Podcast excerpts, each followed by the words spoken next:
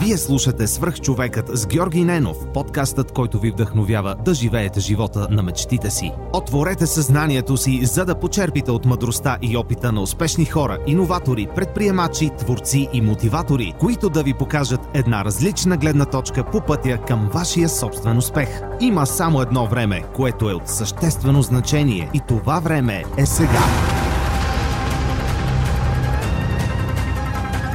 Здравейте! Вие слушате Свърх човека с Георги Ненов. Днес съм на гости на Дарин Мадяров в Уча се. Здрасти, Дарине. Моля те, разкажи с няколко думи кой си ти и какво е Уча се. Здрасти, Георги. Благодаря ти, че, че сме заедно. Ами, кой съм аз? на 31 години съм. До... Завърших училището в България, след това отидох, учих в Германия. А, 5-6 години, колко вече бяха, Две години бях в Белгия, много обикалях из Европа, като винаги знаех, че съм там като на хотел. Отивам да взема каквото мога, знания, умения и в един момент се връщам в България, за да се раздавам тук. Просто обичам България и не го казвам за да се правя на интересен, а просто като съм тук, тук са приятелите ми, тук ми е средата, тук, са, тук намирам много готини хора, смислени неща, които да правя и ми е огромно удоволствие а, да съм в България. Затова преди 6 години се завърнах в България и развиваме, уча се от тогава. В началото бях сам с една мечта да променим образованието. Сега 6 години по-късно сме 120 човека екип и постигнахме доста неща и това изобщо не ни задоволява. Напротив, много сме самокритични и гледаме все по-яки неща да правим за напред. А какво представлява платформата на се? Може да споделиш някои думи за хората, които никога не са чували? Не вярвам, че има такива, но все пак. О, има още доста хора. Те първа има много хора да разбират. Уча се е платформа с видеоуроци и тестове, в която всеки ученик може да намери уроците за училище, разказани под формата на видеа. Ученика гледа видео, в което е визуализирано това, за което става въпрос и чува един готин разказ. Като, след като изгледа видеоурока, той е около 8-9 минути, отива и прави тест, в който прилага знанията веднага. На местата, където сгреши, с един клик може да си пусне точния отказ от видеото автоматично, за да навакса веднага пропуска. И така гледа видео, прави теста и е подготвен много добре за училище. Няма нужда от частни уроци, спестено му е време, по-бързо се е подготвил. Едно време, като се сетя, отварям учебника, заспивам пет пъти, ставам, то не разбирам, тегаво, а сега сядаш, гледаш, правиш съсредоточено около половин час и заминаваш да правиш другите неща, които обичаш живота си. Все пак учениците са хора, не са някакви такива същества, които основната им цел е да са на училище. Те са, са да са щастливи, да се развиват във времето и като им спестяваме време от тези уроци за училище, могат да развият другите си умения. Как да работят в екип, как да, да ако щеш да играят, да бъдат нормални хора. М, супер. Това е много, много яко. Аз ако бях ученик, бих се възползвал от вашата платформа. А, къде, къде си завършил образованието си? Защото аз също имам такова впечатление. Днешки уроци са интересни, днешки предмети са... Има достатъчно добре разказани, с да ги разбереш. До ден днешен аз имам пропуски. Примерно в гимназиалната математика ми беше много трудно, просто защото учителите ми до седми клас бяха наистина много силни се учих от тях директно в уроците, време на часовете. След това беше тегъл. А, как, как личният ти пример и личният ти опит беше внесен в тази идея на уча се? А и училище съм завършил в Априлска гимназия в Гаврово. Много добро училище. Там бях пълен отличник, знаменосец и така нататък, но, но това не защото много съм учил, просто бързо се справях и гледах да ходя да спортувам. И всъщност имаше много предмети, по които ми беше много интересно, имаше и такива, по които ми беше пълна трагедия, супер тегъл карат ни да учим неща на изуст, които не ни ги обясняват защо трябва да го знаеш. Или пък аз поне не съм го разбрал. Мисля, те може да са ни го обяснявали, но не е достигнало до мен. Пример, давам по география, където учителя беше много приятен човек, много готин. Просто ни караше да учим а, наизуст буквално, къде, къде има домати, къде картофи и така нататък. И това е много ценно знание, може би. Но като не ни е обяснено защо е важно да го знаем, примерно ти е разказана една история. Виж сега, много е важно да знаеш къде има картофи в България, къде е най-много, къде най-добре изникват, защото ти след време ще станеш предприемач. Може mm-hmm. да решиш да се занимаваш с земеделие. И ви сега, там можеш да отидеш да стартираш бизнес. И това като ти го разкажат, то се запалваш някъде и, и, и внимаваш. А като ти кажат, ето ти тук сега изброявам ти нещата, научи ги на изуст и не треперим, отивам на, на, в часа, изпитвате, то забравяш ни работи, свършва часа и на секундата гледаш да го изтриеш от съзнанието си. Стрес. Това е добър нещо, нали? Да. Та, искам да кажа, че предметите, по които се учи на изуст, според мен няма много смисъл в това. Не казвам сега против изцяло ученето на изуст. Понякога е важно да имаш и, и развито това умение. Но по цял предмет, цяла година да учиш нещо на изуст, това е mm. просто безмислено. И затова сега нещата, които ги правим в УЧС, гледаме да са през история, да им обясним къде ще им е полезно. Да дам пример с математиката, защото много хора казват, ами то това е нещо, което никога няма да го ползвам. Айде да видим дали е така. Сега, задачата какво представлява? Имаш някакво условие. Примерно ти казват, а, този триъгълник има страни с такива дължини. Това е височината, някаква ситуация ти казват и ти поставят проблем. Казват ти намери това. Ако се замислим в ежедневието, какво става? Искам да си намеря гадже. Това ми е целта. Искам да я сваля. Mm. Обаче, имам нещо познато в ситуацията. Знам и телефонния номер, познавам и приятелите, а, знам какви са интересите. Има неща, които не зная. Например, не зная дали ме харесва, не зная ако направя нещо как ще реагира. Тоест, това ми е условието на задачата. И след това, както в математиката, така и в реалния живот, си правим стратегия, някакъв алгоритъм. Отиваш, опитваш, получаваш обратна връзка, mm. дали се получава верния отговор или не, това го виждаш. Тоест, а, когато учениците решават задачи по математика, те развиват това умение да могат да решават проблеми в реалния си живот след това. И така като го разкажеш на един ученик, може да се замисли, че всъщност това може да му е полезно. А, в Германия, като бях, професорите ми също имаше много интересни професори. Имаше и професори, които съм спал най-хубавия си сън през живота си. Просто не, това не е изобщо, да го кажем така, в България, нали, не се обяснява така. Напротив, по цял свят има топ учители, има и неща, които не са обяснени като хората. Супер. А в Германия реши да отидеш, защото? Отидох в Германия, за да придобия някакъв такъв друг опит. Там завърших, завърших инженерни науки и компютърни науки, като кандидатствах на много места в Штатите, в Европа. Всъщност исках да си бъда близо до България избрах този университет, Якобс University, защото имаше много българи. Имах приятели, които бяха там и всъщност те ми разказаха всичко и аз се едно си бях в България, просто получавах много други умения, сблъсквах се с много други неща, които ми даваха много хубав опит. Университета беше малък, хиляда души, но от 120 нации. Тоест всеки 8 с различна от различна образователна система, различни ценности. Mm-hmm там се научих как да комуникирам с всякакви хора, които имат тотално различни истории, тотално различни цели и това беше много полезно.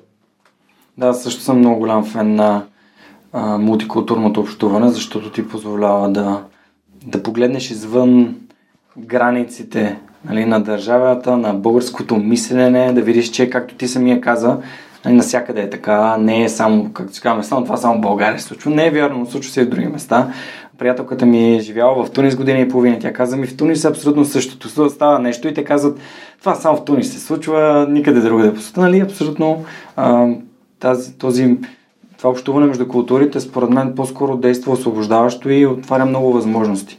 Сега, примерно, моят брат е в Англия и се радвам, че е там, защото аз в Англия съм видял най-много култури на едно място, нали? в Германия.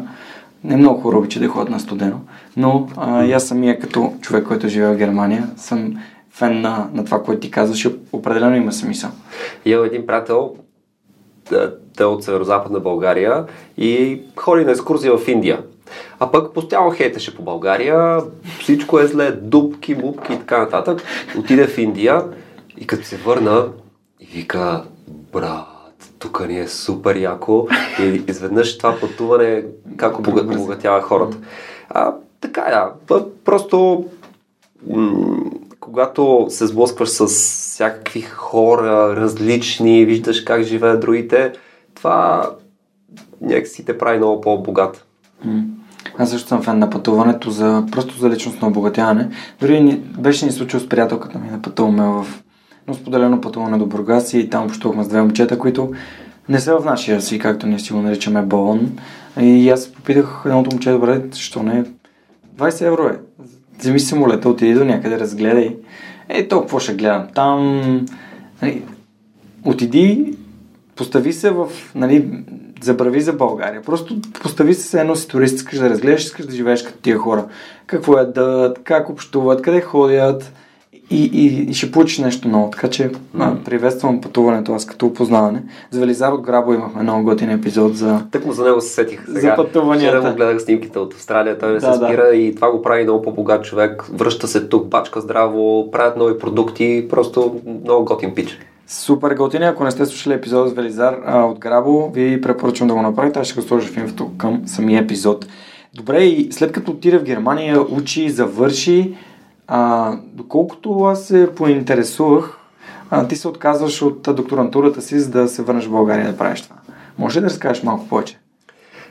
Като завърших в Германия, завърших магистратура и вече започнах се чуя какво да правя след това. Mm-hmm винаги съм се интересувал от предприемачество, но някакси съм трупал умения, четях много статии, следвах хора, които са предприемачи. Кефеше ме това, но не съм имал тогава идеята, с която да започна. И затова си казах, окей, ще отида на хубаво място като докторант, там това е пак опит и така.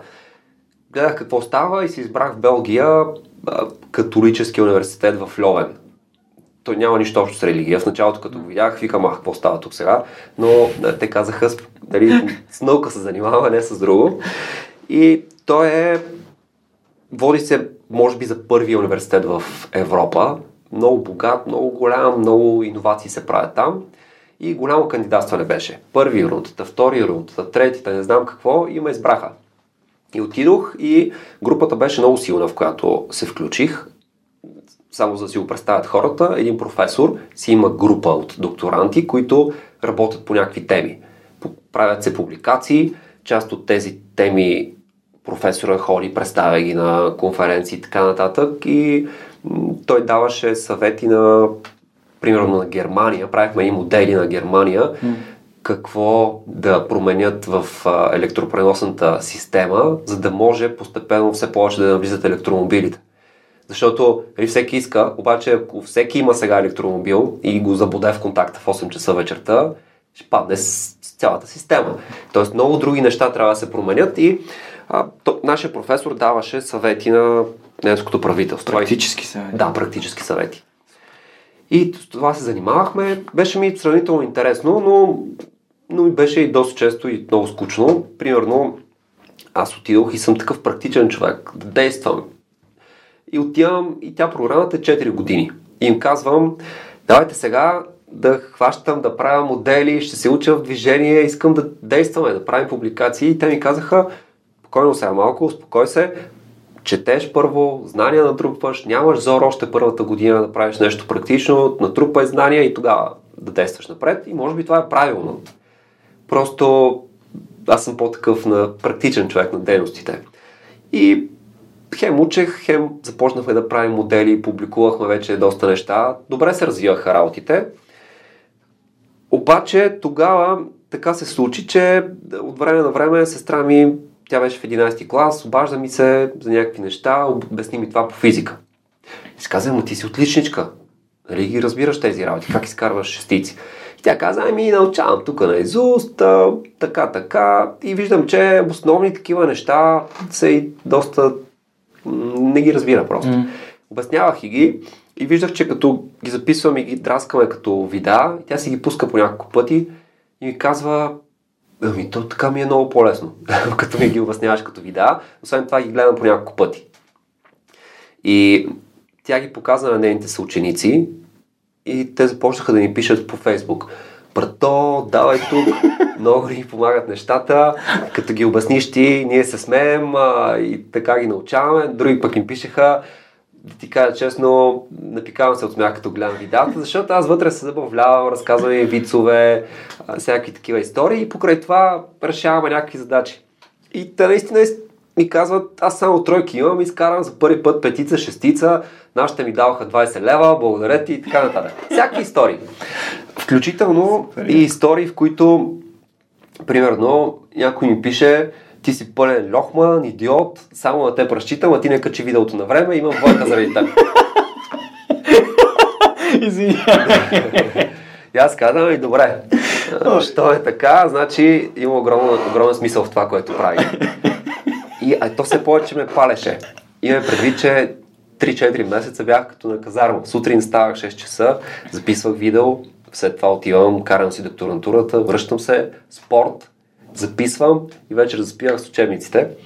Като ученик не съм си представил, че ще заспивам пак с учебниците някога, но така около 3 месеца записвах видеа, качвах ги в една елементарна страничка бях направил и постоянно ми пишеха хора от всякъде намираха и огромно напрежение. Значи, представи си, ти правиш нещо доброволно, обаче толкова много разчитат хората на него, че това е страшен стрес. Бързам, тичам да запиша видео, мисля как ще го обясня по цял ден. Огромен стрес и напрежение цялото нещо. И тогава си казах, искам това да стане по възможно най-добрия начин. И за това седнах си помислих, помня на сърцето, реших, че искам да се върна в България и да го, да го развием професионално. И тогава съобщих на професора си, също интересна история, съобщих на родителите си и се завърнах. Като мога да ти разкажа и тук историите около това, много са интересни. А, м- супер много ме беше страх как ще кажа на професора. Много влиятелен, един такъв висок, с голяма брада, строг. И влизам аз в неговия офис и съм се сгушил там на едно бюро и започвам да му разказвам и той ме погледна и казва Виж, аз те виждам, че супер много си зареден за това нещо. Такъв шанс се отдава веднъж на човек в живота. Заминавай, ще изпратим тук с големи благодарности. И аз направо не мога да повярвам. Изпратиха ме много добре и също много ме надъхаха просто оцениха това, че поемам голям риск с някаква предприемаческа mm-hmm. стоеност. Тогава беше супер рисковано. Представи си преди 6 години да правиш видео уроци за ученици, за образование, всички неща възможни чух, защо няма да стане. Mm-hmm. Учениците не искат да учат, родителите по никакъв начин няма да платят, учителите не знам какво стари, всякакви такива неща, които не са верни. Mm-hmm. И чух и, но въпреки това това, което ми даде сили са тези, тази цялата обратна връзка от учениците, които го ползвах. И затова се върнах тук. А родителите ти? Ами с тях също не ми беше лесно, защото а, те, разбира се, винаги се стараят да направят възможно най-доброто за мен. Те са, заради тях съм бил в чужбина. Те са винаги плащали за образованието ми, инвестирали са в мен, супер много знам, че ме обичат и, и подкрепят и в един момент а, им казвам, ами вижте сега, да мине, така, от Белгия тук от сигурна работа, приятно бъдеще и така нататък, а, ще се връща в България и ще правя едни видеа за учениците. Това просто м- е супер трудно да го разбере един родител, огромен риск. Аз им казах, а, шанса да се получи е много по-малък от това да се от това да се проваля. Mm-hmm. Но няма да имам никога друг път тази възможност в случая. Ако не се получи, ще измислим какво да правя. Ако се получи, ще правя нещо, което ми е, ще ми даде супер много щастие. И, и така. М- предживяха го, сега много се радват, но със сигурност не им е било лесно и им благодаря, че не са ме спирали, не са ми правили някакви драми и така нататък. Mm-hmm подкрепата на близките ни е много важна, нали? Важна е много, да. Но дори да няма, ако един предприемач смята, че това, което прави е правилното, според мен трябва да го направи. Защото много пъти близките ни с идеята да ни защитят от някакви работи, това ни насочва към по-сигурните варианти, които не винаги са най-щастливото за нас. Това значи ли, че едно от най-важните умения и качества на предприемача е коража? О, супер важно. много кораж се изисква. Имаме предвид тогава, значи преди 6 години, аз съм бил студент, вълнуват ме мацки и всякакви такива работи. И аз трябва да пусна сега видеото, което съм си записал във Фейсбук. И това се изисква супер много кораж, нали? повярвай за тази смелост. Повечето хора, приятели, ми казаха, какви са тия работи, давай тук да ходим да си гледаме живота по дискотеки и така нататък. И много ме критикуваха, много се смееха дори. Имаше такива обаче, които виждах, че им помага. И това е да, да намериш кораж в дори в тези тегави ситуации. Да, разбирам те. Аз също, между другото, беше много... Когато напусках Lufthansa техник в Германия и имах такъв разговор с баща ми, аз очаквах абсолютно също. Баща ми е професор, строг. И мой професор. С дебели. и каза, къде му, нали, като работя в тази компания, аз никога няма да мога да... Дори да стана финансово свободен. Разбираш ли, това е, това значи, значи да се обрека за винаги. И той ми каза, сине, не мога да повярвам, че си го разбрал толкова рано. Е, и аз бях такъв. не, това не съм го споделял в епизода преди, но наистина подкрепата на близките. И сега като ме пита как си добре ли си, имаш нужда от нещо, но той знае, че правя това, което обичам и правя подкаста и вчера точно, нали, днес записваме в а, четвъртък, в сряда, сряда, е сряда. 31 октомври. Вчера точно вечерта станаха ни 100 000 слушания в SoundCloud. Изказвах, гледайте за две години до къде стигнах, като всъщност а, още след се почувствах както нали, ти се чувстваш. Правиш някакви видеа, които виждаш, че са полезни и хората ми пишат все повече. Това е много яко. Сега те намерих или преди два месеца mm-hmm. и слушал съм всичките епизоди хора, тази обратна връзка е невероятно ценна за мен. Моля ви, продължавайте, ще се радвам наистина да, да чувам, но както и а, положителната обратна връзка, така и а, конструктивната критика, кое не ви е харесало конкретно, как може да го направим mm. по-добро, как може да ви дадем повече стоеност, има ли нещо, което искате да знаете. Например, един от моите слушатели, мисля, че един от твоите служители също така, а, не съм сигурен дали двата въпроса се препокриват, ме беше питал, защо не питаш предприемачите, кои са приложенията, които използват? Та сега се сещам да те питам, mm-hmm. защото това беше критика, която... В смисъл, по-скоро беше идея, предложение. Имаш ли приложения, които използваш, които а, според теб са, са много важни, за да си организираш деня, за да си планираш нещата, или пък за фън, нещо, което използваш, за да разтоварваш. Ти си голям фен на спорта, виждам тук много готино колашче са на футболна топка. Много готин въпрос. Веднага си отварям телефона, за да отговоря максимално конкретно на хората. Така, по принцип ползвам малко приложения, mm-hmm. защото се опитвам по всякакъв начин да си ограничавам всякакви такива неща, които ме разсейват. Да. Така, първото нещо, което много ползвам е Audible. В а, моментите, в които идвам пеша на работа, почти всеки ден идвам пеша, насам имам 20 минути, обратно 20 минути, слушам книга или подкаст. Какво слушаш в момента? А сега слушам на Насим Талеп а, как се казваше? Да, Skin in the Game. Skin in the Game, супер.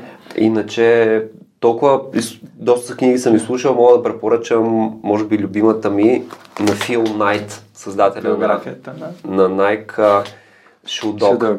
Просто на толкова много хора съм я препоръчал и направо ме разцепи тая книга, защото много пъти си мисля, оле, много ми е трудно, гледай сега, нали така.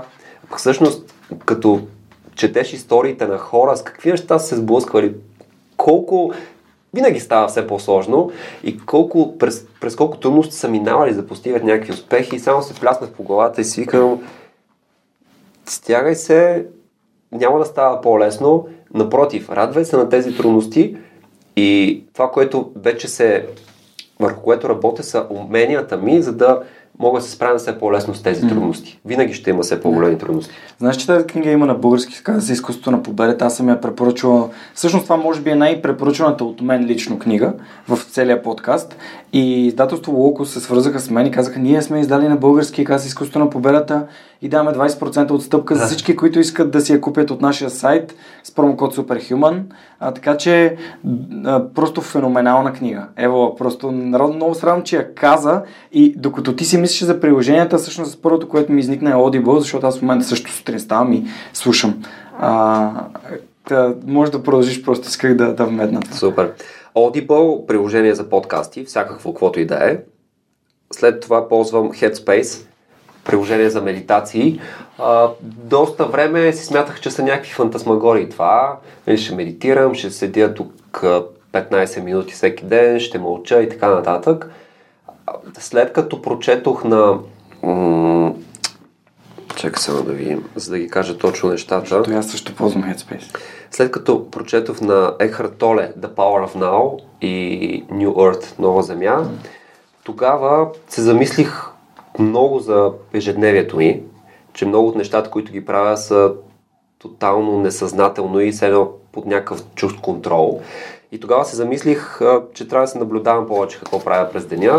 Тогава започнах да медитирам повече. Старая се всеки ден, не винаги ми се получава, но това приложение е много яко и то ми позволява в рамките на 15 минути да тренирам мозъка си така, че да наблюдавам около мен какво става въпрос, да реагирам много по-спокойно и по-трезво в много от ситуациите. Това е важно у мен, защото при трудностите напред, колкото повече позволявам на емоциите да вземат връх, толкова повече грешни решения ще, ще правя. Всеки ден ежедневието ми дава повод на поне 20 пъти да се ядосам за нещо, но то това е мой избор. Дали ще се ядосам или ще го обработя трезво, ще взема някакво практично решение, е мой избор. И така, това приложение ми позволява това да тренирам. Ползвам Gmail. Ползвам едно приложение за, за свирене на китара. TAPS се казва. TAPS. От една година се уча свиря на китара, ходя на уроци по пеене и през това приложение си намирам акордите за любимите им песни. М- Разбира се, имам Facebook, имам Messenger, имам Viber и така нататък, но съм си спрял нотификациите. Аз също. Защото особено до обяд гледам да върша нещо, да съм креативен. Mm.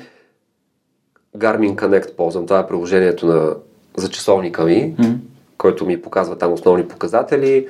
В състезание сме с други приятели, кой ще направи повече крачки и разни такива работи, което е готино, защото нали, не е важно толкова състезанието, просто те кара повече да се движиш. И си гледам там данните, как спя така нататък. Та, това са ми основните, основните неща. Календара на Google ползвам също.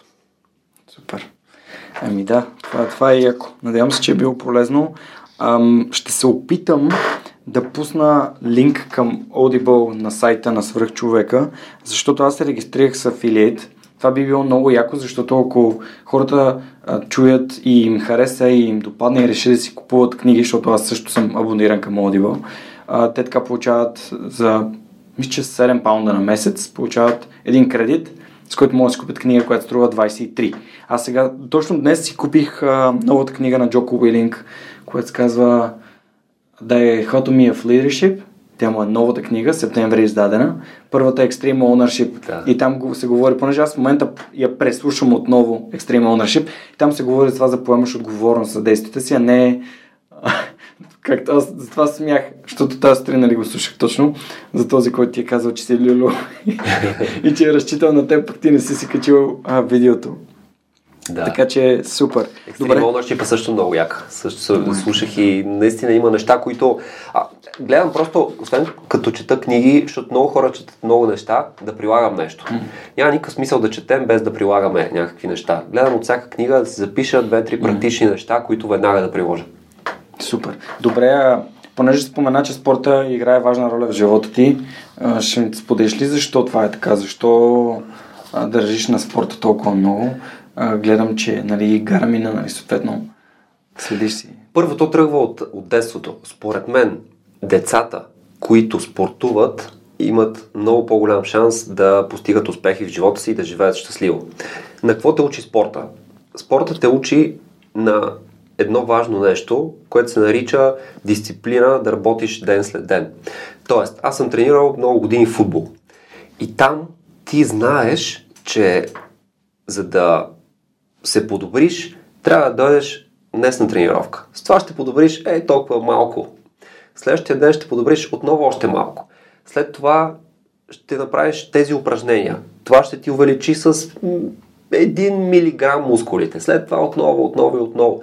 И, и това те кара да, с самосъзнанието да бъдеш, че когато си си поставил някаква цел, просто трябва да работиш ден след ден за нея, да не чакаш мигновен бърз резултат. В момента това, което се случва е, че примерно качвам снимка в Инстаграм и след 30 секунди имам 5 лайка. Тоест веднага получавам обратна връзка, веднага получавам някаква награда. И много ученици, и пък и включително и ние, започваме да бъдем с този менталитет, че като направим нещо, веднага ще получим наградата. А истински важните и големите неща в живота стават бавно, с много дисциплина, ден след ден работа, много трудности. Тоест, ако трябва да дам аналогия с Инстаграм, с нещо смислено и голямо в живота, качваш снимка и виждаш първия лайк след една година, втория лайк след две години и така нататък. Но това нещо става огромно и важно. Спорта на това ме е научил. Дисциплина, ден след ден, да пачкаш, да поемаш отговорност, като направиш грешка, да вдигнеш ръка, да кажеш моя грешка беше, извинявам се, ще се коригирам следващия път. Да знаеш, че сте екип, да знаеш, че трябва в ситуацията да подадеш на свои приятели и заедно да изработите някаква цел. В момента продължавам да спортувам, аматьорски. Това ми дава едно огромно разтоварване в момента от всичко друго, което правя. И спорта зарежда. Всеки ден, като тренираш, като се раздвижиш, това ти дава енергия. Просто тялото ни не е един носител на главата ни, с която да мислим по цял ден. Тялото е едно и когато тялото ни е здраво, тогава можем да сме в топ форма за всякакви други работи. Аз също съм фен на, на тази максима, че нали, всъщност ние трябва да се погрижим за себе си. Идеята за свърх човека и проекта свърх човека се роди след като аз първо се погрижих, за здравето си. И първо се погрижих да вляза във форма на 30 години. Много добра форма си аз. Е, не, не съм в много добра форма, в по-добра форма съм бил, но в момента имам, аз съм самокритичен в тази посока. Има много неща, които искам да направя. Сега стара да ставам рано, да спортувам. Малко докато бях в Германия имах и контузия, стрес, знаеш как е. Понякога приоритизираш по различен начин нещата, но благодаря ти. Аз а, в прилична форма съм за 32 годишен, но... За жените, които слушат, в много добра форма е бицепси около 50 см, плочки, значи, така нататък. Не да не слушаш. не да ти не слушай. а, да. Да, добре, супер. Ами да, здравето ми е важна тема и обичам да го засягам от време на време. Също така, нали, аз самия съм част от Лифто в онлайн предизвикателства. Там хората свалят много добри килограми и много бързо влизат в форма с по някакъв правилен начин. В момента имам клиенти с примерно минус, минус 13 кг за 2 месеца, което за мен е вау. И това са клиенти. Мира, благодаря ти. Тя е слушател на подкаста и е разбрала за Лифторифт от подкаста, което за мен е вау. Когато звънеш на някой и каже, здравей, аз съм Георги от Лифторифт, тя, да, знам, аз слушам свърх човека и аз, вау, свърх човека вече а, помага на хора да влязат и в форма, което е супер. Ами добре, да те питам тогава за всъщност как стана, как стана така да превърнеш уча се в бизнес, а, как, защото повечето хора имат някакви идеи за собствени идеи, проекти, как, как стана така? В смисъл, то, явно за 6 години е станало някъде по пътя, но в първия ден не стана. А, каква е историята на уча се? Ами, в началото, в началото, е, като всеки неопитен човек, основно на емоции. Действах. И казвам, мале колко е готино това, прибирам се в България, всичко ще е безплатно, всичко ще оправя, всичко, всичко, ще, всичко ще оправя, всичко ще е безплатно и до всеки ще достигне и така нататък. И след това, като се да си мисля по-практично, си казвам, чакай малко, аз ако не успея да му подсигуря на това един добър модел, който да се финансира и да се развива във времето, да имаме хора, да им плащаме добри заплати, да вземем наистина най-добрите хора, които да работят за образованието, аз му подписвам просто смъртното наказание. Защото няма ли добра основа, всичко на, ако е само на емоция, е така несигурно, то ще загине в някакъв момент. Просто виждах как има доброволци. Те идват с много енергия, работят 2-3 месеца, ама тук работата ни е 10 години, не е за 2-3 месеца. И затова а, си казах така, трябва да намерим инвеститори, те да инвестират в проекта. Нужно е да създадем доста добро съдържание, много съдържание. Когато се завърна в България, имахме 300 видеа. Няма как да представим бизнес модел само на 300 видеа. Има предвид, че сега имаме 12 000 видеоурока и теста. А, тоест, трябваше голямо финансиране, за да можем да разработим съдържанието и след това да опитаме някакъв бизнес модел – като се завърнах тогава, първо успях да си уредя среща с един министр, който отговаряше за европроектите. Много модерно беше, с европроект ще се финансира, а, това е за образование и така нататък. И отидох при него и, и съм му супер благодарен, защото той ми каза така. Виж, м- просто сам, колкото и да е яко това нещо, което правиш, няма как да, да намериш финансиране. Трябва да се озиш с не знам си колко университета, не знам си колко училища, институции и така нататък. И той ми каза, няма те му тая, не искам да те лъжа, просто ще ти бъде много трудно това да го направиш така. Много съм благодарен, можеше да ме мутае. И след това излязох от там и, и ето виж къде късмета нали, се е в цялото нещо. Написах в Google инвестиции или какво написах там, как да финансирам идея. И тогава, за щастие, Launch Happy Eleven за първи път организираха своите рундове. Тък му бяха сформирани и набираха кандидатури. Mm-hmm. Попълних си формуляра, те ми се обадиха и ме поканиха да, да, да се срещнем. Виждахме се и в крайна сметка Launch Hub инвестирах. Фуча се, след това на няколко рунда имаше и други инвеститори. Общо, общите инвестиции са около, около 400 000 евро на няколко wow. рунда. Като смисъл, той изглежда много, но за, за съдържание, което е адски скъпо. Има предвид един видеоурок се прави няколко дена от много хора. Съдържание да създаваше много скъпо. И го направихме много ефективно само с тези пари, не сме ползвали повече, успяхме да направим така, че има достатъчно съдържание и на 14 февруари, много добре го помня, 2014 година пуснахме абонамент. Представи си сега, както е Википедия, от днес за утре, утре има абонамент в Википедия. И беше много такова, много, много емоционално до тогава вече доста хора го ползваха. Нали, нищо общо с сега, но си го ползваха, да кажем, десетки хиляди хора. И ние преди това направихме една разяснителна кампания, обяснихме, че за да се развива и да не умре това нещо, то трябва да има някакъв бизнес модел. И затова представихме абонамент, като много добре се получи. Около 20% от хората, които го ползваха безплатно, си взеха абонамент. И тогава видяхме, че всъщност има, има потенциал да се получи. Разбира се, имаше и много хора, които ми теглиха постоянно май. Гледай го, той е сега а, пълен смутаняк и той си се помисли за голяма работа, започнаха хора да ползват сайта и той вече взе да взема пари. Всички тия неща съм ги видял много пъти, но в крайна сметка, ако не бяхме направили тази стъпка с, с абонамента, отдавна хората ще да са забравили за уча се. Благодарение на абонамента екипа вече ни е 120 човека. Съдържанието е на топ професионално ниво. В екипа ни работят много добри програмисти, много добри видеоаниматори, хората, които създават съдържанието са много добри сценаристи, топ учителите в България. Смисъл, направихме екип, който наистина може да създава нещо смислено.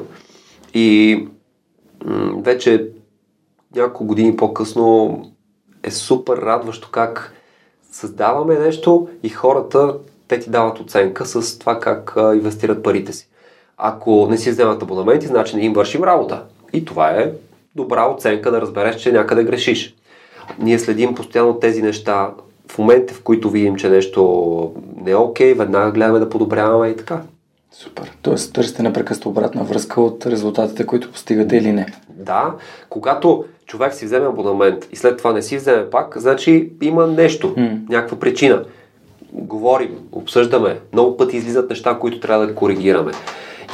Този бизнес модел, постоянния стрес, под, под който сме поставени, постоянно да се подобряваме, за да работи, учи се да се развива, да расте, хората да са доволни да си вземат абонаменти. Всъщност този стрес ражда все по-добър продукт и от него хората имат най-голяма полза. Супер.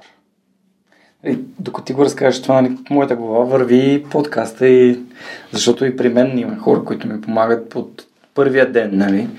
И моята идея е да сега в момента целта е подкаста да стане самоиздържащ се, за да бъде бизнеса, който, за който ти говориш, който може да има по-качествено съдържание, по-добра визуализация, по-добро аудио и така нататък, но това се основава на работещ бизнес модел. Mm. И се радвам, че записах в Software Digital, защото разбирайки маркетинга, мога да разбера как да, как да построя един бизнес модел Canvas и да видя кое ми е важно и на кое да наблегна. Да. Така че, благодаря, че сподели това. Кой е най-трудният урок, който си получил от уча се? И от развитието на уча се. урок. Ми най-голямото предизвикателство, то може би най-голямото предизвикателство, най-вероятно ти е дало и най-трудният урок.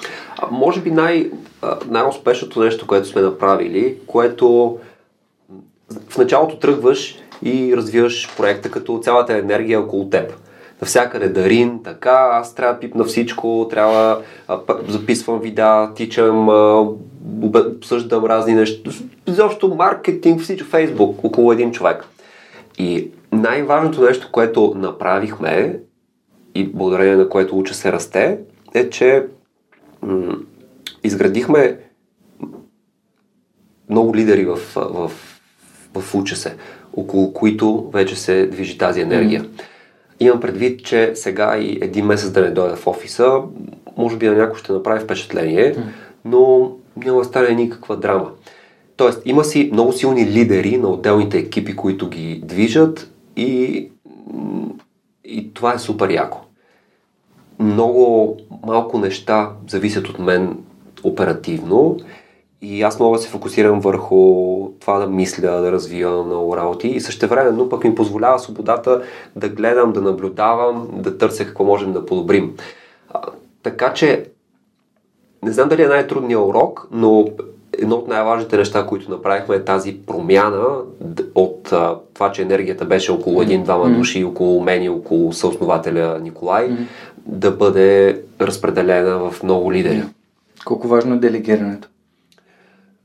За да расте е много важно. На мен това не ми е проблем. Има много хора, където има проблем да делегират. Примерно, знаеш, има една игра такава. А, заставаш, качваш се на на някакво по-високо място и отдолу са хора, които ще хванат. И на някои хора им е супер трудно да се пуснат назад и другите хора да ги поемат с ръце. Mm. На мен това ми е много лесно. Тоест аз имам по принцип доверие на хората. И не ми е трудно да делегирам, но трудно е така да построиш системата, че като делеги... делегираш да не се скапат нещата. Mm-hmm. А, когато не си направил добра структура, процес и някъде изгърмява. И съм правил грешки. Примерно, в едната от ситуациите, в целия екип съдържание, аз движех всичките процеси и си казах, окей, ще излезе от процеса и трябва някой друг да го поеме. Тогава какво направих? Наех външен човек, много готин, много печен, супер умения с опит. Просто самия колектив а, не, го, не, го прие. не го прие не успя той да, да хване тази енергия и какво стана? Изгърмя. Mm. След това се разделихме с него и си казах друг вариант. От самия екип. Много готин човек, хванахме, промотирахме с много готини умения и той сега е невероятен лидер на екипа и подобрява много нещата, справя се много по-добре от мен. Да. И на мен ми харесва този процес по издигане на лидер отвътре, защото той познава всички и всички го познават. Да, не винаги се получава, няма една правилна формула, просто трябва mm. много добре да наблюдаваш. Това е, което си говорихме за медитациите, на това те учи. Да наблюдаваш ситуациите, да си постоянно тук и сега и така получаваш много по-добра обратна връзка и ти идват решенията. Съгласен съм. Да не си реактивен. Да. Да не действаш така първосигнално и веднага. Аз дори написал съм си едно листче над, над бюрото. Важно решение е въпросителен. Остави го за утре сутрин. Mm-hmm. Защото понякога в емоциите си взимаме много неправилни решения и дори не се вслушваме в гледна точка на другите. Просто решаваме, че нашата го ни казва, ти си прав, ти знаеш всичко и това с Headspace и на мен ми влияе по същия начин, да може да се както го казват и във видеята вътре, просто да гледаш как облаците вървят, нали, да не ги да. съдиш. А по, сме си изградили такава култура, че всеки си казва директно каквото, да, супер. каквото си преценява като обратна връзка и другия човек не се обижда лично, mm-hmm. а всички се фокусират върху нещото, което се работи, върху проблема. И аз сега нямам никакъв, никакви притеснения да влезе в другата стая и да кажа на някой, това не го свърши добре. И ще седнем, ще изговорим ситуацията, той може да ме убеди в обратното, Или mm. така. По същия начин, много пъти колеги са идвали и са ми казвали, това не е окей, okay, което го правиш. Mm. Сядаме, обсъждаме и е супер готино, защото ти позволява да се развиваш в една така много естествена среда. Yeah. Няма някакви такива ау, подмолни, да. Yeah. Напротив, казваме си всичко и някой, за някои хора това е непосилно и те не са в нашия екип. Тази свобода ми е важна на мен. Радвам се, че го споменаваш. Супер. Добре. М- ние вече говорихме за книги. Има ли нещо, което пропускаме за книгите, което ти е полезно или за курсове, или за подкасти, защото ти спомена, че слушаш, но не спомена какво слушаш. Може би е интересно. Така, изброена веднага пак, за да сме максимално полезни на хората. Един от любимите ми подкасти е How I Build This. Много ме кефи, защото там предприемачи разказват историите си и м- просто за мен едно от най-ценните неща е да слушам историите на другите, разказани максимално искрено, през трудности, през успехи и веднага, като, веднага успявам да пречупя нещо през моята си история. Е, да се опитвам да направим и в подкаста. В моя. Да, затова е супер полезен на всички хора, които слушат. Друго слушам Тим Ферис, разбира се. Това са ми двата, които най-много слушам mm. всъщност няма нужда от 1 милион подкаста, по-скоро да си избере човек няколко, които да следва и да си изгради структура да прилага някакви работи. Mm. Така, връщам се на книгите. Да. Еми, на книги, които нали, не, не са от Audible, ами някои книги, които си направили много силно впечатление. Първата голяма книга, която ми промени много неща, бях още студент, е How to Win Friends and Influence People. Малко странно заглавие ми беше в началото. Сега тук ще печелим приятели, ще влияем на другите, някакви такива неща, но тя книгата не е за това. Тя е за това как да разбираш хората по-добре, mm. да се претеляваш с тях по-добре. И тя ми промени изключително много неща. Всеки колега, който се включи в екипа, я получава и има първо задължение да прочете. Това е първата задача, която прави. Марто Попов беше казал за седемте навика, че те пък подаряват седемте навика, което аз обичам да определям не като книга, а като учебник. Ми, да. А, така, друга... Нова земя препоръчвам на Ехартоле и The Power of Now. Shoe Dog. А конкретно за хора, които се занимават с онлайн бизнес, а и не само, мога да препоръчам Hooked Hooked. How to, how to build habit forming products. Да. Така се казва. А, тя, там идеята е как да изградиш продукта си така, че да стане навик на хората, което е целта. Например, Facebook са толкова добри, че са ни го изградили като навик. Всеки навик има три етапа. Първият етап е някакъв тригър, после ние да направим някакво действие и веднага да получим бърза награда. Примерно, аз се хващам понякога, става ми скучно и какво правя дори на автопилот. Щак започвам да пиша Фейсбук. Отваряш вътре и получаваш някаква бърза награда. А, виж сега този приятел, така, така. И така се завърта този, този цикъл. И за да се излезе от него, един вид, за да спреш да ползваш Фейсбук толкова много ненужно, защото Фейсбук може да се ползва и за много mm. смислени неща, реших как реших да спра този цикъл Просто се логнах от Фейсбук. И като ми стане скучно, на автопилот започвам да пиша Фейсбук, а, трябва да се логна и веднага се сещам, че има нещо нередно тук и, и усмихвам се и продължавам да. Да. Да, между другото, друга готина книга, която позволява да разбереш как работят навиците е Habits, The Power of Habit на да. Чарлз Дюик. Да, те двете са много подобни, много полезни. Да. Това е важно, защото да разбираме нещата, които правим, е, така можем да ги управляваме. Mm. Добре. М- сега в момента имате ли нужда от, от някакви хора? Търсите ли си? Може ли хората, които слушат подкаста да имат интерес да се включат към вас? Как биха могли да ви помогнат? Може ли да, да споделиш? В момента търсим хора за един нов отдел, който започваме. Отдел за обучение на учители много учители, директори са ни писали, давайте, правите супер неща за учениците, но искаме и нас да ни обучите, за да ставаме все по-добри. И затова правим един нов отдел, който, с който ще извършваме обучения, например от рода, как учителите да направят часовете си още по привлекателни за учениците, как да развиват уменията на 21 век учениците от този род.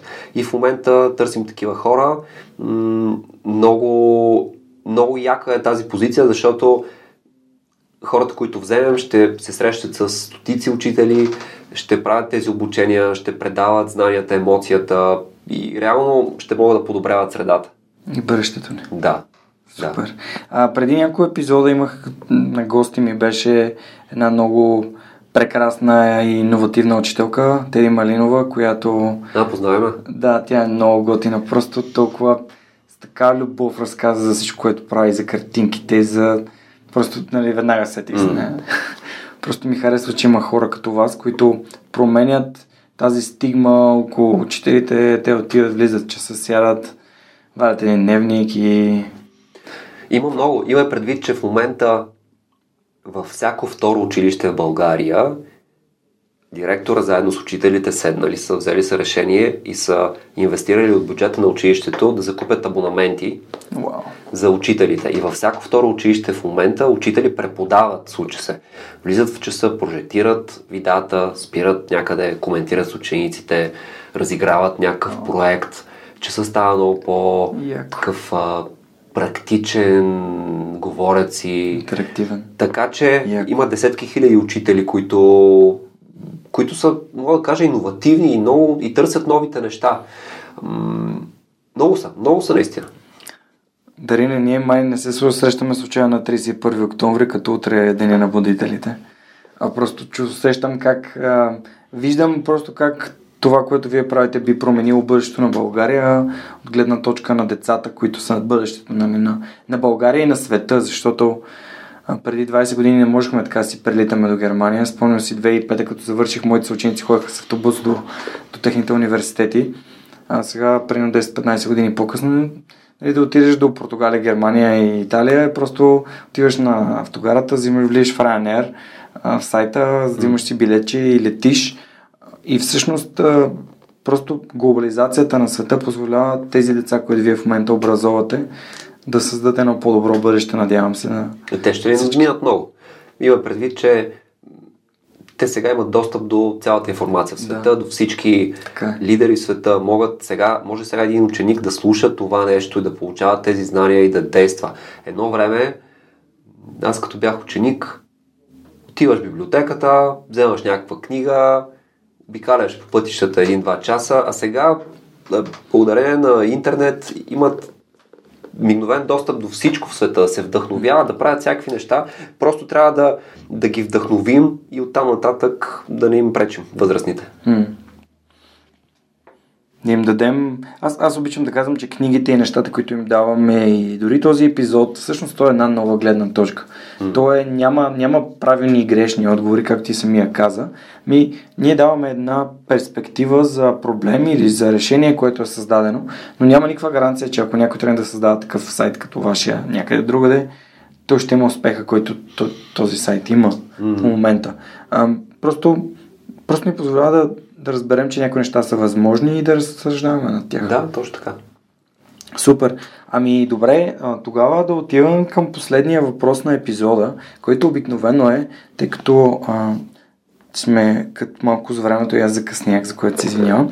А, въпросът е, ако можеш да се върнеш назад към себе си, към Дарин, който завършва гимназия, а, каква информация би си дал? Какво би си казал? Хм.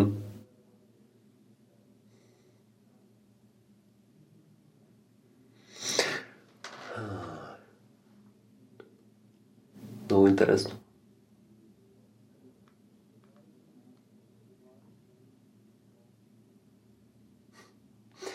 Ами,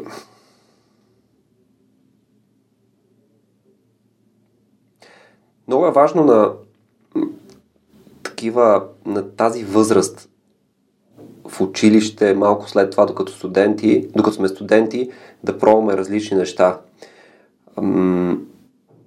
много хора се ограничават в рамките на едно нещо, което обществото им е казало. Примерно, ти трябва да станеш инженер. Или ти трябва да станеш еди какъв и това ти е основното нещо. Така вярваш и се водиш пътя си по един такъв начин. Бих си казал да пробвам възможно най-много неща. за да видя кое нещо ме прави щастлив и него да правя живота си, защото още като се родим, още от първия ден, вярванията на всички хора преди нас започват да ни формират. Всички хора ни разказват някакви истории, предават ни някакви ценности и в много случаите това е супер, но просто трябва да сме осъзнати и да знаем, че всички неща, в които вярваме в момента, те са най- най-вероятно повлияни от всички хора около нас. И за да промениш нещо, е нужно просто да разбереш, че е, чакай малко това, аз ли съм го избрал? Що съм го избрал? Защо вярвам в това нещо? Дали, дали не ми го е казал някой? А защо пък то трябва да е вярно? Да бъдеш отворен към тези неща. Та бих си казал това да бъда отворен към всякакви гледни точки, към всичко и така да уча. И това ти дава една огромна креативност, свобода да правиш и да намираш нещата, които правиш щастлив. Много яко. Супер. Ами, да, а, негативните вярвания определено имат своя отпечатък върху нашето съществуване изцяло и най-вече над нашето бъдеще, защото всички сме чували такива неща, като богатите хора са лоши, алчни, а, нали, бизнесмените са еди какви си и така нататък. Да, да. всъщност това, което, което се случва е един цикъл такъв. Мислите ни пораждат емоции, mm-hmm. Заради тези емоции ние правим някакви действия и де, тези действия водят до резултат. Всичко трябва от мислите. Начинът по който мислим, нещата в които вярваме, това води до емоциите, вземаме някакви решения и това води до някакви действия. Ако не сме доволни, и това води до някакви резултати. Ако не сме доволни от резултатите, е хубаво да погледнем към мислите ни, какви са. Защото оттам тръгва всичко. Има, има един много як цитат и то е, че а, промени думите си, за да промениш света си. Нали? Change your word, change your word. И все пак, нали, думите ни са, идват от нашите мисли. Така че, като едно продължение на това, което ти каза. И сега за финал искам да, да благодаря на хората, които подкрепят свърх човека в Patreon. А, тези неуморни а, хора, благодарение на които подкаста продължава да съществува и така ще продължава да съществува, разбира се. Георги Малчев, Мирослав Филков, Нетко Христов, Анелия Пейчева, Никола Томов, Александър Гиновски, Кирил Юнаков, Стани Цветанова, Мартина Георгиева, Кристиян Михайлов, Ели Спасова, Николай Василев, Иван Белчев, Николай Маринов, Христо Бакалов, Пламен Иванов, Симона Дакова, Силвина Фурнаджиева, Пламенка Матева, Мирослав Моравски, Вилина Барон, Георги Йорданов, Йордан Димитров, Евелина Костадинова, Павлина Маринова, Теница Димитрова, Благодарен съм ви, приятели, за това, че вярвате в свръхчовека. Ако искате вие да се включите в тази група, която създава доста стоеност и която успява да ми помогне да извлека максимума от свръхчовека, можете да отидете на patreon.com на клона черта свръхчовекът и да станете а, Patreon, да подкрепите този проект. Дариня, благодаря ти за отделеното време. Беше наистина прекрасно най-накрая да се срещнем, защото а, на хората, които общуваме, да имаме доста общи приятели и Ванката Цукев от, а, от Алоe, и Марто Попов, и Юли, и Стияна и така нататък. И всички са, да, да, ти трябва да интервюираш Дарин, трябва да... Ето, деня преди Деня на будителите се случи това. Благодаря ти, че направихме този запис и както в началото ми каза, ако успеем на един човек да променим сега живота, да задейства нещо, да направи нещо, това ще бъде, ще бъде супер. Поне на един. Да. Супер. Благодаря ти. Хубав ден от нас. Това беше всичко за тази седмица и 111 епизод на Свърхчовека. На другата седмица ще се чуем с друг интересен гост от света на свръхчовеците. Благодаря ви. Чао, чао!